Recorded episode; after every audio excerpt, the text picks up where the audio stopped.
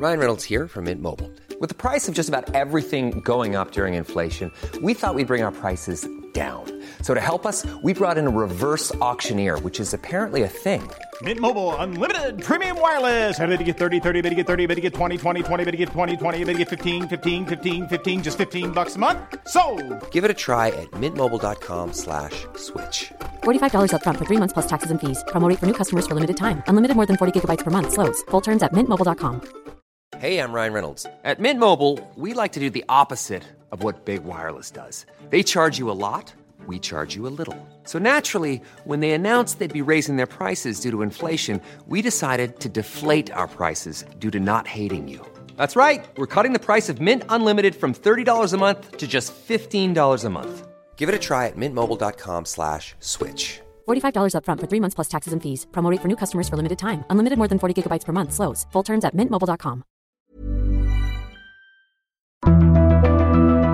We live in a world where the news is at our fingertips, where we're one click or swipe away from the latest headlines. But how often do we stop swiping and scrolling and just listen? It's the difference between knowing what's in the headlines and understanding how it got there. I'm Malika Bilal, and this is The Take, Al Jazeera's daily news podcast, where we bring you the context and the people behind the global stories that matter. Subscribe wherever you listen to podcasts. Finally, before we start our show today, a few matters of business to talk about. The first is that I'm sure a lot of people are tuning in today to see if this episode will contain a response to Jian Ghomeshi's essay in the New York Review of Books. I probably will tell you what I think about that essay eventually, but for now, I'm going to stick to what I know about that essay. Specifically, what I know is inaccurate, misleading, deceptive, uh, or, or, simply wrong about that essay. Uh, we have done a fact check, and the best way to present that is uh, through an article, and that is posted on our website at CanadaLandShow.com. You can check that out right now. The next thing I want to tell you is that I am taking some time to complete work on our Thunder Bay investigative podcast, uh, along with Ryan McMahon and a team of people on that. So I will be taking off a number of Monday Canadaland shows for the next little while. And what we've done is we have hired a variety of incredible and surprising guest hosts to fill in for me. Today's episode will be hosted by a guy I knew as Steve Murray when he was working at the National Post, but he is known to hundreds of thousands, possibly millions more today as comic book writer and artist Chip Zdarsky. He was a guest of mine on Canadaland in the early days of this show, and frankly, I just have no idea how this is going to go down, but I am very excited to find out. I will be listening along with you, and I will be back on Thursday to talk about that essay and other things on Shortcuts.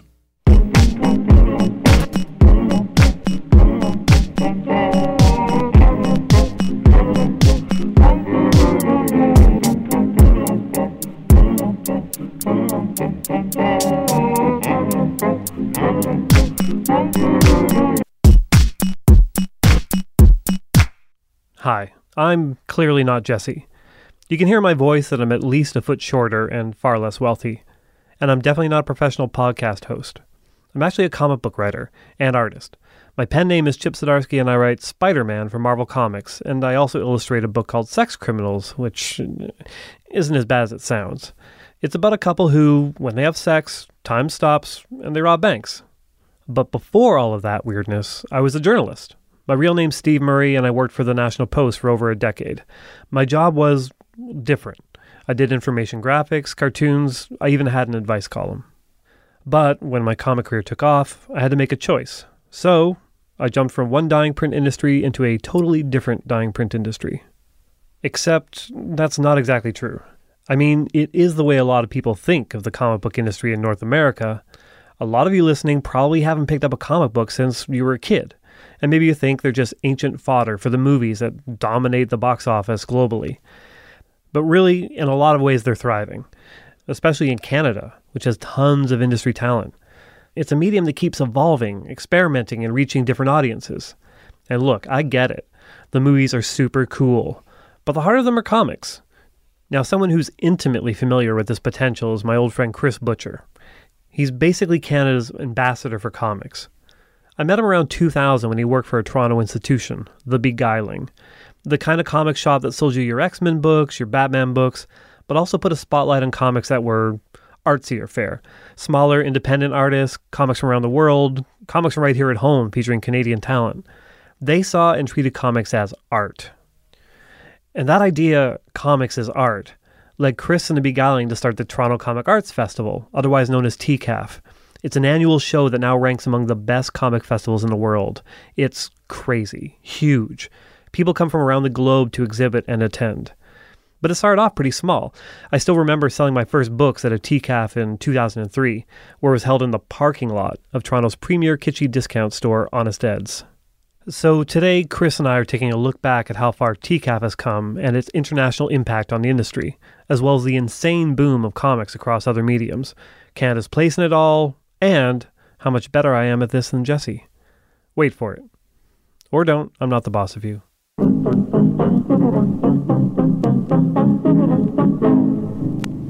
This episode of Canada Land is brought to you by Jennifer Hollett, David Beers, Joseph Planta, Matthew Beckett, Matthew White, Jared Babin, David Backner, and Heather Farrell. My name's Heather. I'm a speech language pathologist in Toronto. I support Canada Land because high quality journalism is vital to a healthy democracy, and sometimes you have to put your money where your mouth is. This show is sponsored by BetterHelp, therapy online that has served over 3 million people around the world.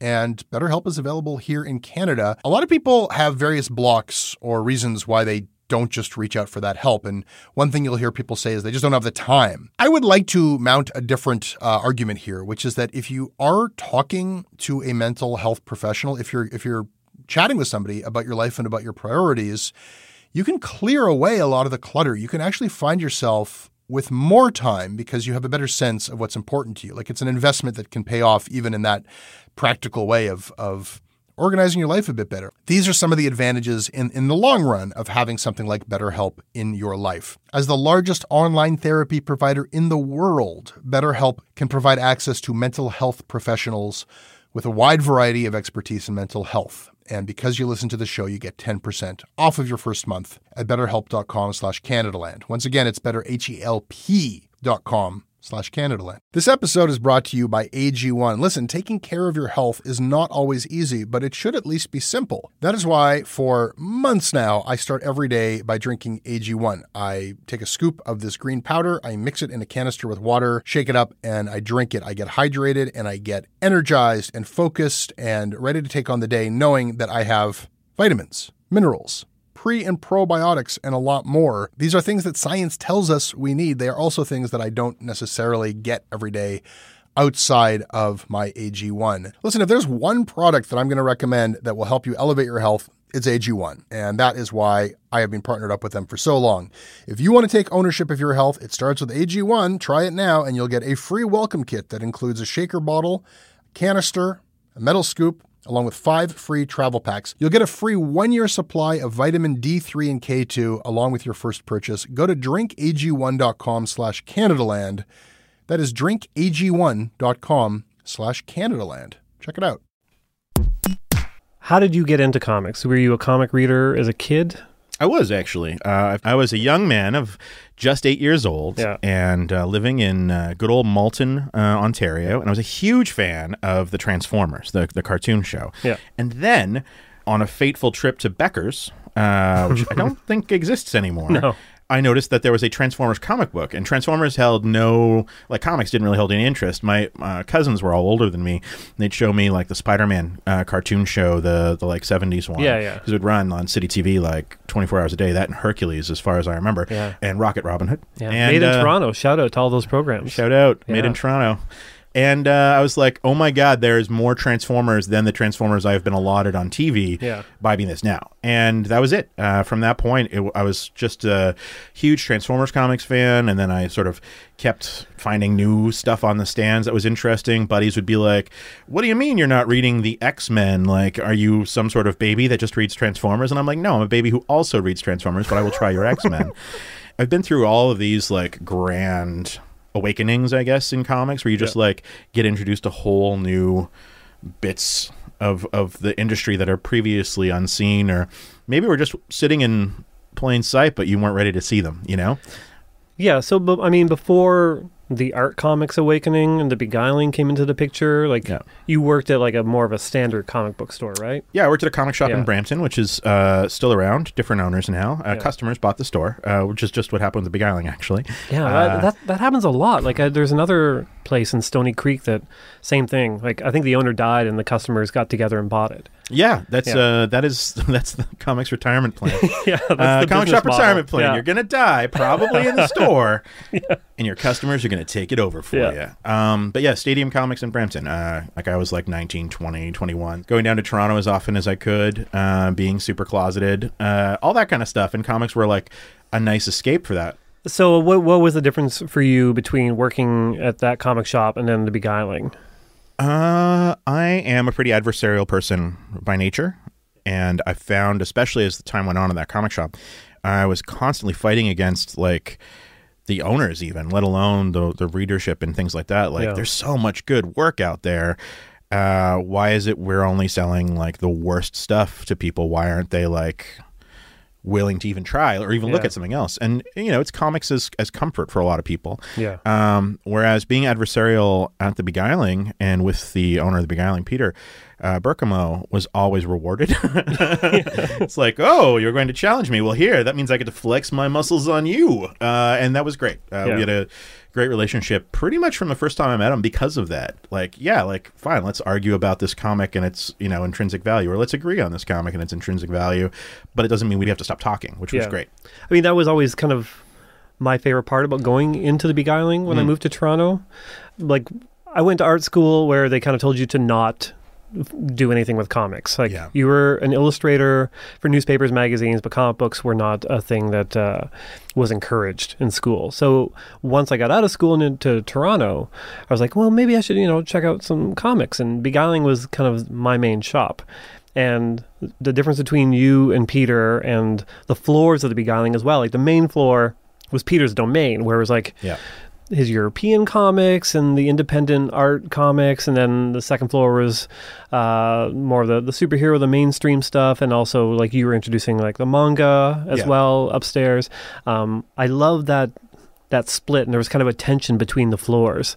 Like if you were buying the stuff upstairs, don't cash out downstairs because you're going to get looks. Yeah, we used to get asked all the time when we were going to get an additional uh, Visa Mastercard debit machine on the second floor, Yeah. so that people didn't have to go downstairs to check out, uh, because they didn't want their purchases judged.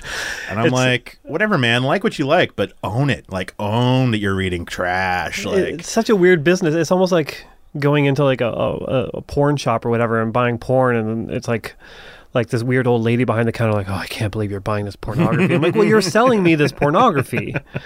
But that's what made the Beguiling such an interesting place, and I think what has made TCAF such an interesting festival. So, how did TCAF kind of come about from you working at the Beguiling then? Uh, I had an idea for a comic show in Toronto with local talent that puts the spotlight on them and is is more about comics and is less about what the sort of corporate shows are turning into, which is all kinds of pop culture bullshit. Yeah. And uh, I pitched it to Peter, who runs the Beguiling, because I had no money. I had negative money at that point. And uh, he's like, no, it's too much work. Uh, and he just disagreed. And then he was trapped in a car with me uh, for 10 hours. And so I convinced him. And then on the way there, we sort of agreed, looked at the show we were going to to take all the best ideas and figure out what we didn't want to do.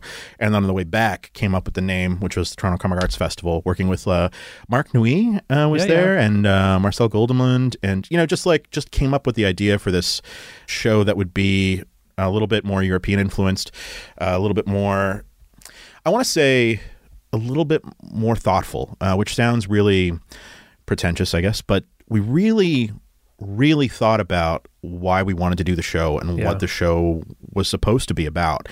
Um, the one thing that didn't survive from that first year that we did was we charged admission on the first year. It was like five bucks, pay what Oh, you can yeah. at the door.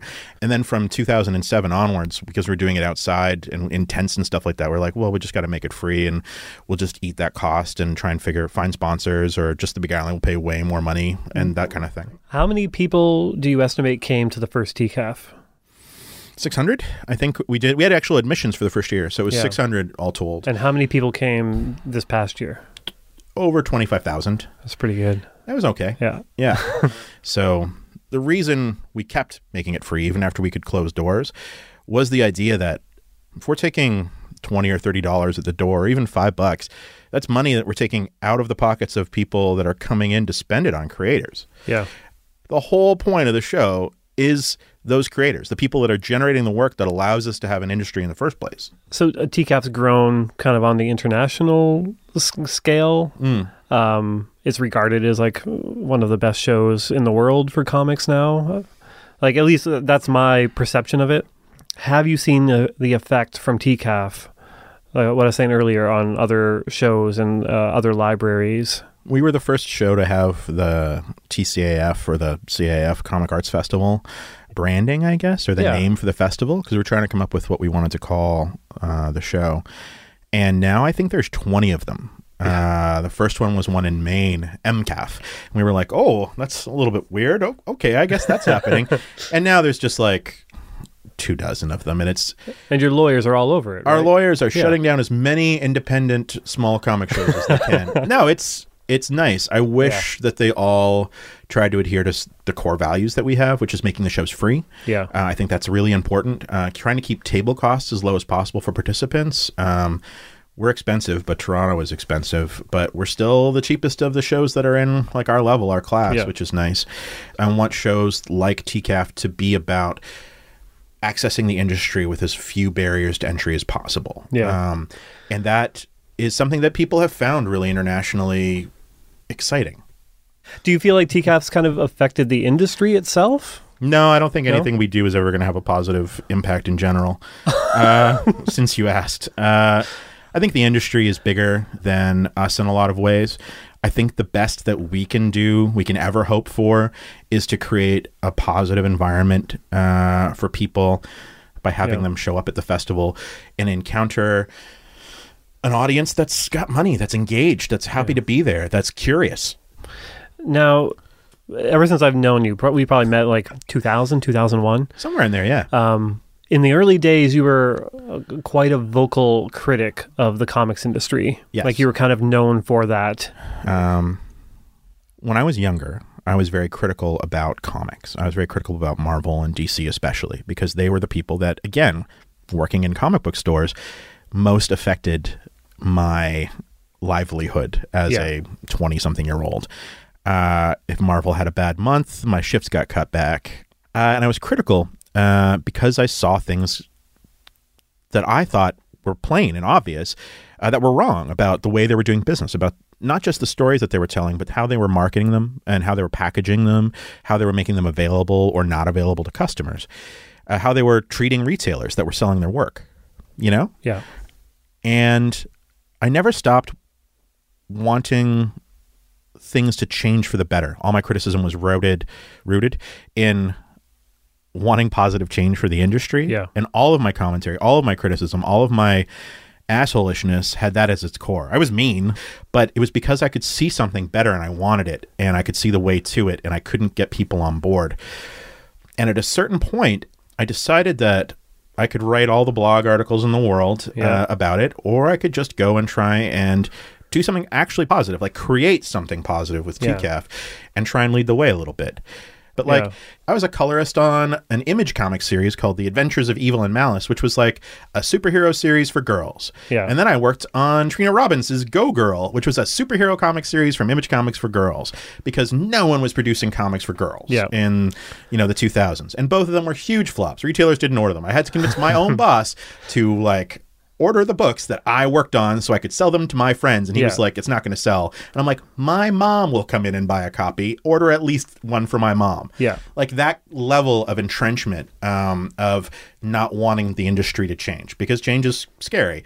But yeah, like I want comics to be better. Uh, Yeah. I believe that my impact is limited, uh, and everything that I everything I can do if I do everything perfectly all the time, Yeah. still not gonna not gonna right the ship or even steer it. But it's gonna give everyone who's on the ship a better time. What do you see are the problems right now? Have they have the problems changed since 2000 when you were first kind of talking about the situation with comics? I think things are markedly better in every way, except for Marvel and DC. Yeah. than they were in 2002. Uh, I think that you can have a career in comics and you can be fairly compensated for your work. And there are more people making their living as professional comics creators uh, than there have been in like 50 years, maybe Yeah. 40, 40, 50 years. especially Canadians. Like, especially Canadians. Yeah. Uh, especially Canadians, especially with the advent of the internet. Yeah. Um, that's remarkable to me. There are more Yeah. people reading comics than there have been in 30 or 40 years. And this is something that gets lost in all of the like, all of the ridiculous comics bullshit that goes on on the internet right now. Yeah. There are more people reading comics than there have been in almost any of our lifetimes. Like Yeah. us, us as, you know, crotchety old men now. Uh, that's awesome. Like we got to live to see that and contribute to it. yet they still don't feel like they're big in popular culture, like as comic books. Like my No. parents, my parents have seen the Avengers movies, Yeah. uh, but they've never read any comics. That's well, your parents though are twenty years older than you, even, uh, yeah, yeah. and that's it's generational. Um, my brother has five children. Every single one of them uh, grew up reading comics, and it's not just me and Andrew buying them comics and books for every single birthday and Christmas. It is literally they're in schools. They're getting the Scholastic Book Club flyers and Yeah. going to book fairs and going to the bookstore, and there are huge book sections that that have comics in them. Yeah, there there seems to be a shift. Like even me talking about when I went to college for illustration, and them like you know being negative about comics as a career. Now they're inviting myself, Jeff Lemire, Ramon Perez, Kagan McLeod to come and like talk about comics to Yeah. the class. Like they've figured out that there's something there, and I think also adults, teachers, librarians have figured out a thing that I knew even as a kid, which is that comics are a great way to introduce somebody to reading Oh yeah. like like the, having the pictures married to the words like helps you understand the words so much better Yeah. yeah They're a great way to introduce, and the, the what gets um gets tossed around a lot is gateway. They're a gateway to reading. Yeah. No, they are reading. Yeah. like they are not just like starter readings that you switch to novels right away. Comics Yeah. are their own language. Uh, oh, you got me all headed up uh, now. Uh, Yeah, yeah. Hepped up. Um, yeah, this is this is a thing that really bothers me a lot. Is that people like talk about like, oh, and comics are great for getting people like introduced to reading. Yeah. As long as they then go on to read like real books, and it's Yeah. like comics are real books, graphic novels are real books, and we have to have a discussion about that. yeah so in canada there is the you know the recognized canlit Yeah. But graphic novels comics don't ever seem to be a part of that like is that a good thing or a bad thing i mean canlit can have baggage associated with it. Can it have. it can have does have but also there's like a sense of community that comics are kind of outside of like comics has its own community canlit has its own community like Comics just had to forge its own way for a long time, though. Yeah. Like comics got used to being a the badass outsider, uh, and just the, like with the leather jacket Yeah. popped up. Yeah. We're, we're comics. We're over here. We're cool. Yeah, yeah. Uh, you know, I think the best example of this is when uh, Jeff Jeff Lemire with Yeah. his Canada Reads situation for uh, Essex County. for Essex County Yeah. trilogy, where it was picked as a Canada Reads book, and like the first judge is like, "This isn't even really a book; it's a comic." Yeah. Uh, first off, fuck that person. Yeah, fuck that person. Uh, secondly, you know what? Fine. If you don't want to uh, embrace this amazing work that talks about Southern Ontario uh, as like a Southern Canadian Gothic uh, work, Yeah. that's fine. It's just going to go on to keep selling tens of thousands of copies as you guys turn your noses up at it. it's funny the the CanLit um, always makes me think of uh, it was a couple years ago when they had it was like a book fair or something at the convention center. Like Oh yeah, yeah. the, the- I remember the that. first shot at that. Inspire. Yeah, yeah. Inspire was- the book fair. I was brought in to kind of uh, talk at a breakfast about comics publishing. Oh. um, and it was for like publishers and stuff, mostly Canadian in the crowd. You know, having their their their continental breakfast. I heard. Yeah, okay. I might have. I apologize for any role I played in that, but go on. No, no, no. It was fine. I had a good time, but I could see jaws drop when I talked about the numbers of comics, Sales figures. sales figures, and and, and the reach of um, Sex Criminal specifically. Yeah. Because you know, I remember talking to like the books editor at National Post, and he was like, you know, five thousand copies is a hit in Canada. It is. And I'm like, well, like Sex Criminals, like we've sold many more copies than that, How many more? A lot more. and it didn't really click until that moment when I started talking about like the behind the scenes accounting of everything and and the reach of comics for the most part. Um, it made me feel like comics are quite healthy, but I'm also like, well, like it's so weird that we're so outside of this. I think everyone is asking themselves that same question. Yeah. Everyone, I will, I will say maybe in the graphic novel boom like five, ten years ago, Mm-hmm. uh, most of the Canadian publishing houses went and started acquiring in a real way. Yeah. Uh, Groundwood, uh, House Mm-hmm. of Anansi. It's so funny the idea that comics are like, yeah, there's more people reading them than ever. Um, the, the manga boom was, I think, super beneficial for me. Oh yeah, yeah. Because, now that yeah, Sex Criminals, um, which is a story about relationships and sex and a little bit of sci-fi there. yeah, Uh, we didn't think it would have an audience, but then we noticed at comic conventions, it was almost all 20 something, maybe early 30 women. And it, it felt to me uh, in conversations with them that it was like they'd read all the manga. Yeah. They grew up reading all of it and they were just kind of like running out and they were primed for something uh, in, in North America that would speak to them. Well, and I feel like it's a market that still hasn't. I, I don't. I don't think North American creators have quite noticed that yet. None of them read manga. Uh, that's that's Well, yeah, a yeah. really interesting thing where there are maybe like two or three creators that I talk to that have read manga in the last year. So right now, the most popular superhero comic book in North America is a Japanese manga called My Hero Academia. Yeah. Uh, it's about a school for gifted youngsters learning to use their superpowers and become superheroes. And it is gripping and it is insanely popular. And no one in the superhero sphere is talking about it. no, I mean, I'll, I'll admit it. I haven't read it. it's great. It is exactly what you want a comic for young people to be. Yeah.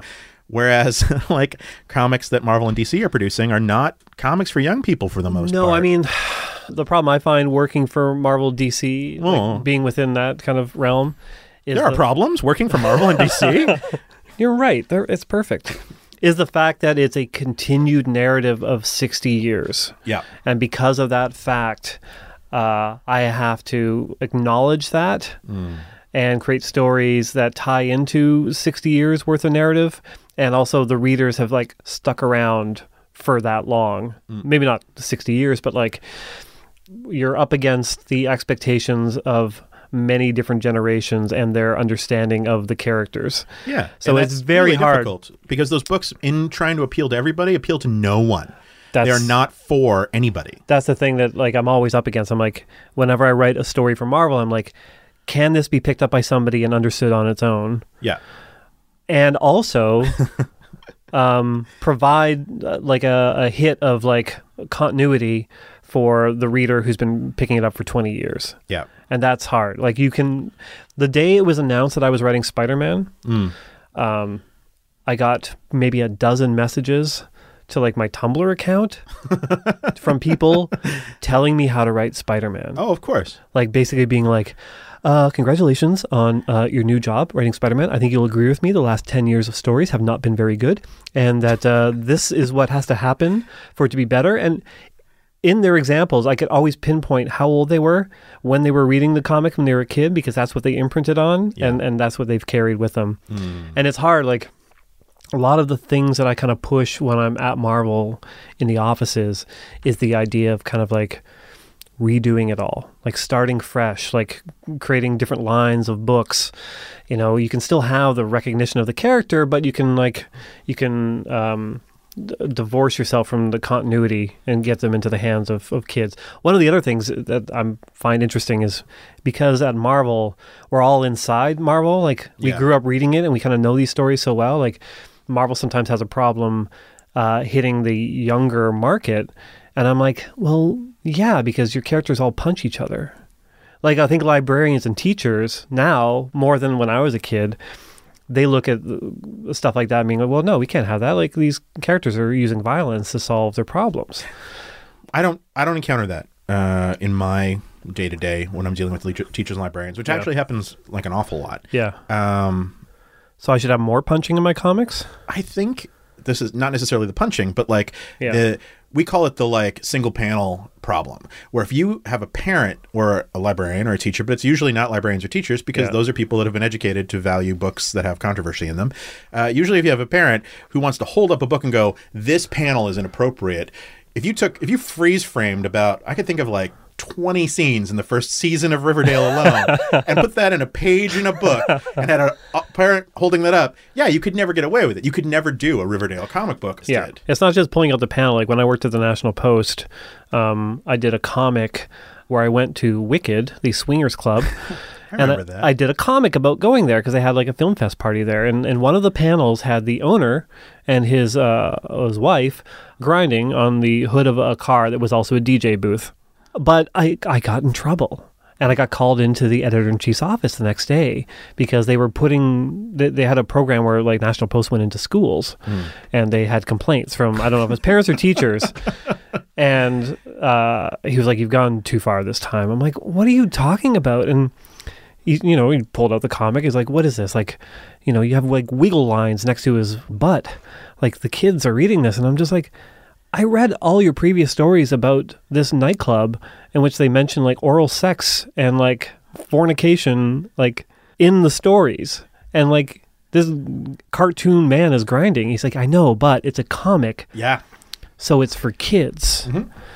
That's always the problem. Like with that kind of like weird level of censorship. But like, there's all kinds of other comics out there that like That are about don't. interpersonal relationships or about like problem solving through discourse and Yeah. blah blah blah. Like, Yeah, I mean, the root of it is to make a thing you enjoy and have fun doing it, and also just to like stay away from um, being too up your own ass with the comic language of it all. Sure, sure. Because you know you still want to be able to pass it to anyone and Hmm. have them understand how to read it. Like even just the ability to read a comic. Sometimes we take for granted. my mom can't read comics, which is weird. My Yeah. dad loves comics, but I've given her comics that have like a basic six panel grid where it's like two panels, two panels, two panels. Yeah. Can't read it. She doesn't even like reading comics in the newspaper because the comics are too close together, even though they're different, like daily newspaper strips. They're like she she just can't follow it in the same way that She thinks people can. Garfield just leads directly into Cathy, like directly Yeah, into for yeah. better or for worse, and then directly into like BC, and you're like,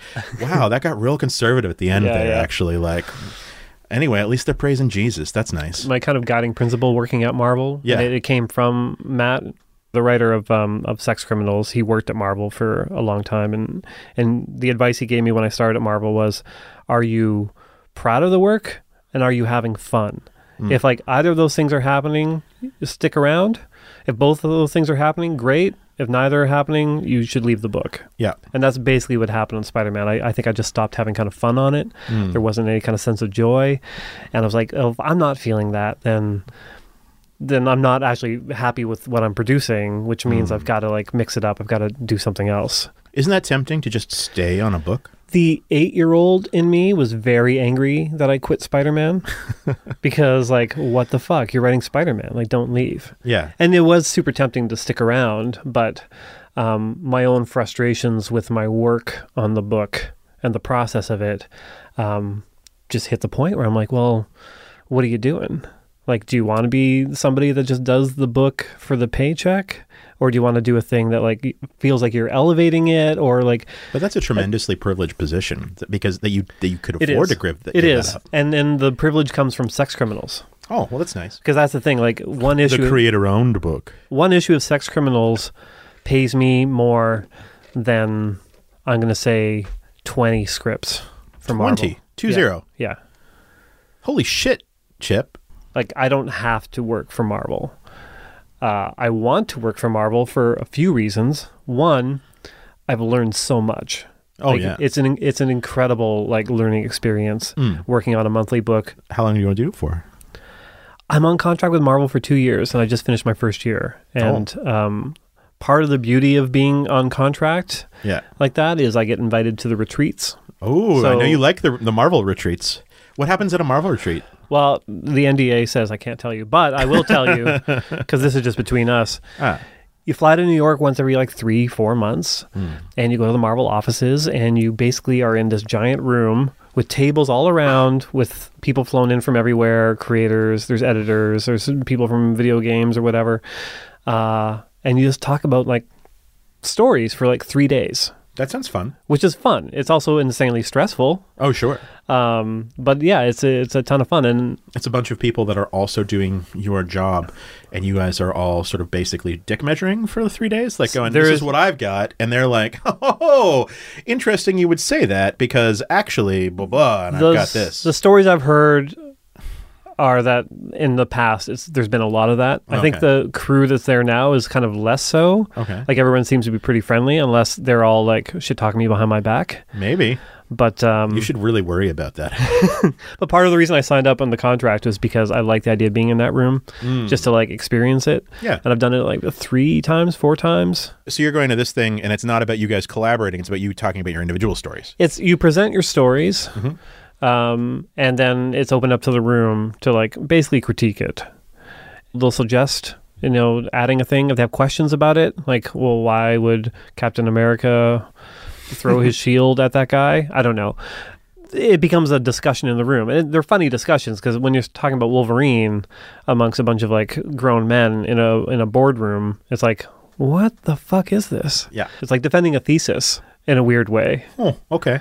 I mean, I, I'm not a, a learned school man, I mean, me either. Fuck it. but from what I understand, you're basically you're throwing your thesis out there for Iron Man or whatever, Yeah. and then everyone questions uh, your Iron Man pitch, or they stand up and applaud you, which has never happened.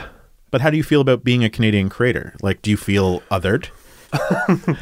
Well, no, I mean, it's like you kind of said earlier about, you know, the internet kind of opening things up for everyone. Like, it's so much easier to like get work internationally. Like, a lot of the artists I work with at Marvel are worldwide. Like, I'm working with a, a guy who's from Italy, a guy who's from Spain right now. Um, so yeah, I mean, it doesn't make that much of a difference for me, but I think that's mostly because I'm kind of in the Marvel cog which kind of makes me feel like I, I, I miss out a little bit. Like you know, there's there's Drawn and Quarterly here, which you know I'd love to do something with them just because then I would be you know officially a Canadian comic book creator, like fully. um, Sure. And I think that's the thing. A lot of Canadian creators would like to work for Canadian companies if there were more Canadian companies. Yeah. Like some of the ones that have come and gone in the past few years have been like a little bit shady.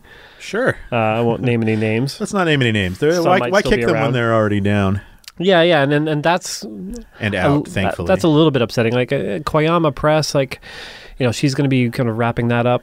yeah, it's the best. Uh, Yeah. she's the best. I'm sorry that she is wrapping things up. Yeah, but I mean, like I'm happy for her, but yeah, I'm happy for her, but I'm also like, well, there's a void. Like it seems Yeah. like in Canada, there's like there's a potential for more comic publishers that Oh, absolutely. that, that just aren't like kind of like showing up. I think um, a publisher like Conundrum, who works pretty close with Koyama on Yep. a, a number of projects, is gonna is stepping up their game right now. They're publishing more books than ever. Yeah. uh, and working at TCAF too. Uh, we get to see the like full range of like what graphic novels are. We as TCAF represent Canada abroad on the world stage. Um, our mandate is to invite uh, the world to Toronto, to Canada, to see what we're doing here. And then send Canadians abroad to promote their work in different comics markets. Yeah. So we do a trip to um, Japan every year, to Tokyo, to their sort of comic book events for overseas comics. Um, this year we're doing an event, a partnership in Colombia. We did an exchange in Denmark. That I'm going to Denmark next week. Uh, and you know, we're doing these things, but people don't really understand. You know, in Denmark or in you know London or wherever. Uh, who is a Canadian creator or what qualifies a Hmm. Canadian creator.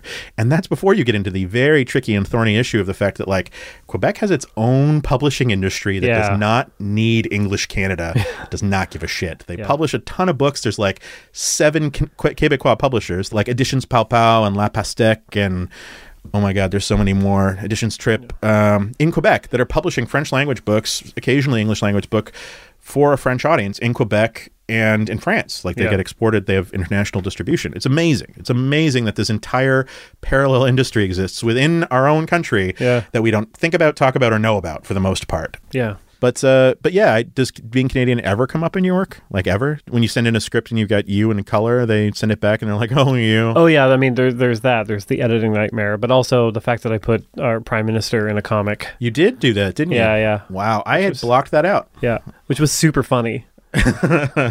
um, mostly because I know like it got back to him. Like it was an editorial cartoon, I think, in Ottawa Citizen about the fact that I put him in a comic. Like it became like a weird news story. So he's like, "Oh, there's a Canadian superhero team. We're doing like a little comic. You know, you want to do something?" I'm like, "Yeah." Could I put the prime minister in? Because he was just elected. So it was kind of like that that perfect moment where like he hasn't fucked up just yet. And so so yeah, I, I so I had him as like a, a sparring partner in a boxing ring with Tony Stark because he had to like in the issue I was doing, he had to like make a decision about like an international situation Sure. involving these superheroes. And I'm like, well, what would Trudeau do in this moment? Like, it was really weird to kind of like figure out kind of what he would say in the situation and hope he doesn't get mad that I gave him a stance that he wouldn't normally take.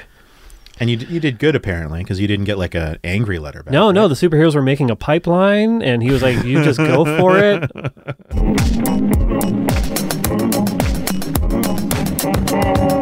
That's your Canadaland. You can reach Jesse at jesse at CanadaLandShow.com if you have any comments, concerns, complaints. Canadaland is on Twitter at Canadaland. Their website is at CanadaLandShow.com. This episode is produced by Ali Graham. I'm very sorry, Ali. Our managing editor is Kevin Sexton.